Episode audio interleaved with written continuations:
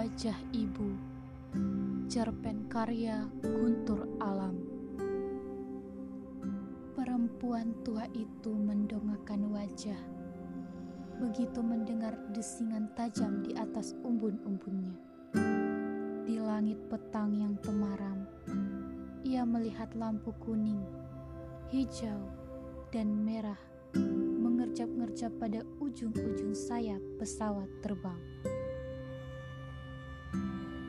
Deru burung besi itu kian nyaring begitu melewati tempatnya berjongkok. Ia menghentikan gerakan tangannya, menggiring burung itu lenyap dari mata lamurnya. Lalu, tangannya kembali menggumuli cucian pakaian yang tak kunjung habis itu. Beberapa detik sekali, tangan keriputnya berhenti lalu ia menampari pipi dan kaki. Nyamuk di belantara beton ternyata lebih ganas ketimbang nyamuk-nyamuk rimba yang saban pagi menyetubuhi kulitnya saat menyadap karet nan jauh di pedalaman Sumatera Selatan sana. Tanah Abang. Ia menarik napas, melegakan dada ringkihnya yang terasa kian menyempit. Kicauan televisi tetangga menenggelamkan helaan napasnya. Suara musik, iklan, dan segala hal. Perempuan itu kembali menghela napas, lalu bangkit dari jongkoknya, menekan tuas sumur pompa, irama air mengalir dalam ritme yang kacau. Kadang besar, kadang kecil, seiring tenaganya yang timbul tenggelam. Air keruh memenuhi bak plastik, menindih-nindih pakaian yang bergelut busa deterjen. Bau karet tercium menyengat begitu air itu jatuh seperti terjun. Ia adalah Ma Inang. Belum genap satu purnama, perempuan tua itu terdampar di rimba Jakarta di antara semak belukar rumah kontrakan yang berdesak-desakan macam jamur kuping yang mengembang bila musim hujan di kebun karetnya. Hidungnya pun belum akrab dengan bau bacin selokan berair hitam kental yang mengalir di belakang kontrakan, berdinding triplek anak lanangnya. Bahkan Mak Inang masih sering terkaget-kaget bila tikus-tikus got Jakarta yang bertubuh hitam besar lagi gemuk melebihi kucing betinanya di kampung. Tiba-tiba berlarian di depan matanya.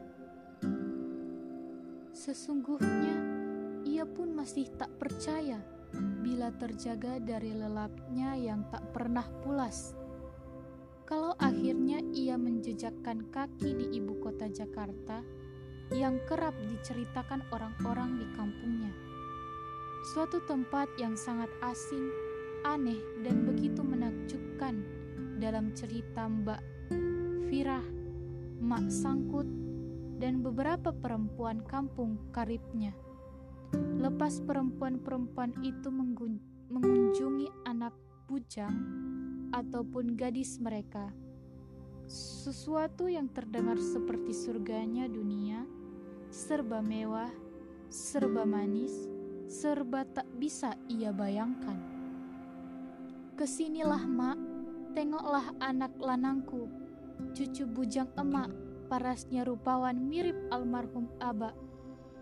Itulah suara Jamal kepadanya beberapa pekan silam suara anak lamangnya yang kemerosok seperti radio tua. Ia pun melipat kening saat mengetahui suara itu berasal dari benda aneh di genggamannya. Dengan siapa mak ke situ? Lontarnya. Ada keinginan yang menyeruak seketika di dada Mak Inang. Keinginan yang sejatinya sudah lama terpendam telah lama ia ingin melihat Jakarta, ibu kota yang telah dikunjungi karib-karibnya. Tapi ia selalu tak punya alasan ke sana. Walau anak lanangnya yang cuma satu-satunya ia miliki selain dua gadisnya yang telah diboyong suami mereka di kampung sebelah, merantau ke kota itu. Belum pernah Jamal menawarinya ke sana. Tak heran ketika petang itu Jamal memintanya datang. Ia lekas-lekas menanggapinya. Tanyai Kurti, Mak, kapan ia balik? Masalah ongkos, Mak pakai duit emak dululah. Nanti, bila aku sudah gajian, emak kuongkosi pulang dan ku kembalikan ongkos emak ke sini. Itulah janji anak lanangnya sebelum mengakhiri pembicaraan. Suara kemerosok seperti radio tua itu terputus. Ma Inang kembali menghela napas saat ingat percakapan lewat HP dengan anak lanangnya itu. Beberapa pekan sebelum ia merasa telah tersesat di rimba Jakarta, semak belukar kontrakan yang bergot bau menyengat, melepas tuas pompa, air berhenti mengalir Tangannya menjangkau cucian, membilasnya. Kota yang panas, itulah kesan pertama Mak Inang saat mata lambungnya menggerayangi terminal bus kampung rambutan. Sedetik kemudian ia menambahkan kesan pertamanya itu. Kota bacin dan berbau pesing. Hidung tuanya demikian menderita ketika membaui bau tak sedap itu. Hatinya bertanya-tanya heran melihat Kurti demikian menikmati bau itu. Hidung pesek gadis berkulit sawo matang itu tetap saja mengembang-embang, seolah-olah bau yang membuat perut Mainang mual itu tercium melati. Jua hilang rasa penat dan pusing di kepala Mainang, apalagi rasa pedas di bokongnya karena duduk sehari semalam di bus reot yang berjalan macam keong. Beberapa orang telah berebut menggerubungi dirinya dan Kurti, macam lalat, berdengung-dengung. Maina memijit ke keningnya. Kupingnya pun ikut pening dengan orang-orang yang berbicara tak jelas pada Kurti. Gadis itu diam tak mengubris hanya menyeret Mak Inang pergi. Mak Inang kembali memeras beberapa popok yang ia cuci, sekaligus telapak kaki kanannya yang kapalan cepat-cepat menampari betis kirinya. Begitu beberapa nyamuk membabi buta di kulit keringnya. Ia menghempaskan popok yang sudah diperasnya itu ke dalam ember plastik Jemari tangannya menggaruk-garuk betis kirinya. Bentol-bentol sebesar biji petai berderet-deret di kulit keringnya. Ia menggeram. Hatinya menyumpah separah kepada binatang laknat tak tahu diri itu. Dua tiga hari pertama, Mainang cukup senang berada di rumah berdinding batu setengah triprek Jamal Rasa senangnya itu bersumber dari cucu bujangnya yang masih merah itu. Walau sesungguhnya Ma Inang terkaget-kaget saat Kurti mengantarnya ke rumah Jamal. Semua di luar otak tuanya, dalam benaknya yang mulai ringkih. Jamal berada di rumah-rumah beton yang diceritakan Mak Sangkut, bukan di rumah kecil sepengap ini Keterkejutannya kian bertambah saat perutnya melilit di, di subuh buta. Hanya ada satu kakus untuk berderet-deret kontrakan itu. Itu pun baunya sangat memualkan. Hampir saja Mak Inang tak mampu menahannya. Mak, hendak pulang. Mal sudah seminggu, nanti pisang emak ditebang orang.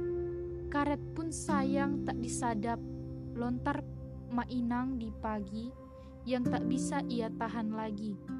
Ia benar-benar tak ingin berlama-lama di ibu kota yang sungguh aneh baginya. Sesungguhnya Mak Inang pun aneh dengan orang-orang yang saban hari, saban minggu, saban bulan, dan saban tahun datang mengadu nasib ke kota ini. Apa yang mereka cari di rimba bernyamuk ganas, berbau bacin, bertikus besar, melebihi kucing ini? Mak Inang tak bisa menghabiskan pikiran itu pada sebuah jawaban. Akhir bulan lah, Mak. Aku gajian saban akhir bulan. Sekarang tengah bulan. Tak bisa, pabrik juga tengah banyak order. Belum bisa aku kawani Mak jalan-jalan mutar Jakarta. Ujar Jamal sembari menyeruput kopi hitam dan mengunyah rebusan singkong. Singkong yang emak Inang bawa seminggu silam. Mak Inang tak bersuara. Hatinya terasa terperas dengan rasa yang kian membuatnya tak nyaman. Kurti libur hari ini, Mak. Katanya tengah tak ada lembur di pabriknya. Nanti ku minta ia mengawani Mak jalan-jalan ke mall. Ke rumah anak Wak Sangkut dan Wak Rifah. Terdengar suara Mai, menantunya dari arah dapur yang pengap. Mak Inang mengukir senyum sumringah mendengar itu. Rasa tak nyaman yang menggiring keinginannya untuk pulang mendadak menguap. Kembali cerita Mak Rifah dan Mak Sangkut tentang Jakarta mengelindap. Gegas sekali perempuan tua itu menyalin baju dan mengendor gedor pintu kontrakan Kurti Gadis itu membuka pintu dengan mata merah sebab muka aut-autan dengan rambut yang kusut masai. Mak Inang tak peduli mata mengantuk Kurti. Ia menggiring gadis itu untuk lekas mandi dan menemaninya keliling Jakarta. Melihat rupa wajah ibu kota yang selama ini hanya ada dalam cerita karib sebaya dan pikirannya saja. Serupa kali pertama Kurti mengantarnya ke muka kontrakan anak lanangnya. Seperti itulah keter keterkejutan Mak Inang saat menjejakkan kaki di kontrakan anak Mak Sangkut dan Mak Rifa. Tak jauh, tak jauh, berupa tak ada berbeda, kontrakan anak karib-karibnya itu pun sama-sama pengap dan panas. Hal yang membuat Mak Inang meremangkan kuduknya. Gundukan sampah berlalat hijau dengan degungan keras bau menyengat. Tertumpuk hanya beberapa puluhan meter saja. Kepala Mak Inang berdenyut-denyut melihat itu. Lebih-lebih saat menghempaskan pantatnya di lantai semen anaknya Mak Sangkut. Allahu Robi alangkah banyak cucu mak sangkut menyempal macam merayap berteriak menangis merengek minta jajan dan tingkah pula yang membuat Mak Inang hendak mati rasa hanya setengah jam Mak Inang dan Kurtik di rumah itu berselang-seling cucunya Mak Sangkut itu menangis kebingungan Mak Inang pada orang-orang yang saban waktu datang ke Jakarta untuk mengadu nasib kian besar saja. Apa hal yang membuat mereka tergoda ke kota Bacin lagi pesing itu? Segala apa yang ia lihat satu dua pekan ini, tak ada yang membuat hatinya mengembang penuh bunga. Lebih elok tinggal di kampung, menggarap huma membajak sawah, mengalirkan getah-getah karet dari pokoknya, batin Mak. Tangan Mak Inang kembali menekan-nekan tuas pompa. Air keruh dengan bau karet yang menyengat kembali. Berjatuhan ke dalam bak plastik, kadang besar, kadang kecil, seiring dengan tenaganya yang timbul tenggelam lagi Mak Inang membilas cucian pakaian cucu, menantu, anak lanang, dan dirinya sendiri. Mendadak Mak Inang telah merasa dirinya serupa babu. Di petang temaram bernyamuk ganas. Ia masih berkubang dengan cucian di kampung. Waktu-waktu serupa ini, ia telah bertelekung dan gegas membawa kakinya ke musola. Mendahului muadzin yang sebentar lagi mengumandangkan azan. Lampu benderang serentak seperti telah berkongsi sebelumnya. Berkedip-kedip macam kunang-kunang di malam kelam lagi. Terdengar suara desingan tajam di atas ubun-ubun Mainang. Ia pun kembali mendongakkan wajah, mata lamurnya melihat lampu merah, kuning hijau, berkelip-kelip di langit temaram. Nyamuk-nyamuk pun kian ganas dan membabi, membabi buta menyerang kulit keringnya. Wajah Mainang kian menggelap. Hatinya menghitung-hitung angka di almanak dalam benak. Berapa hari lagi menuju akhir bulan?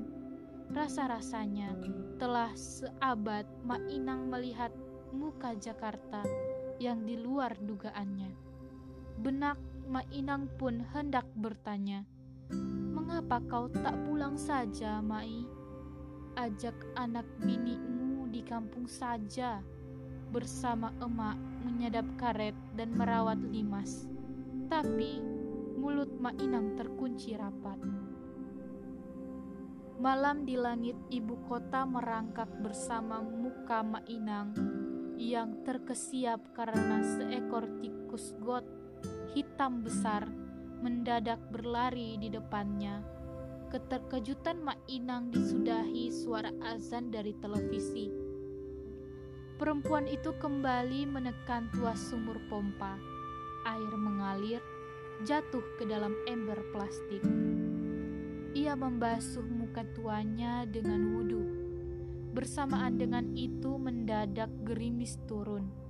Seolah ibu kota pun hendak mencuci muka kotornya dengan wudhu bersama Mak Inang muka tua yang telah berkeriput, mengkerut, dan racut marut.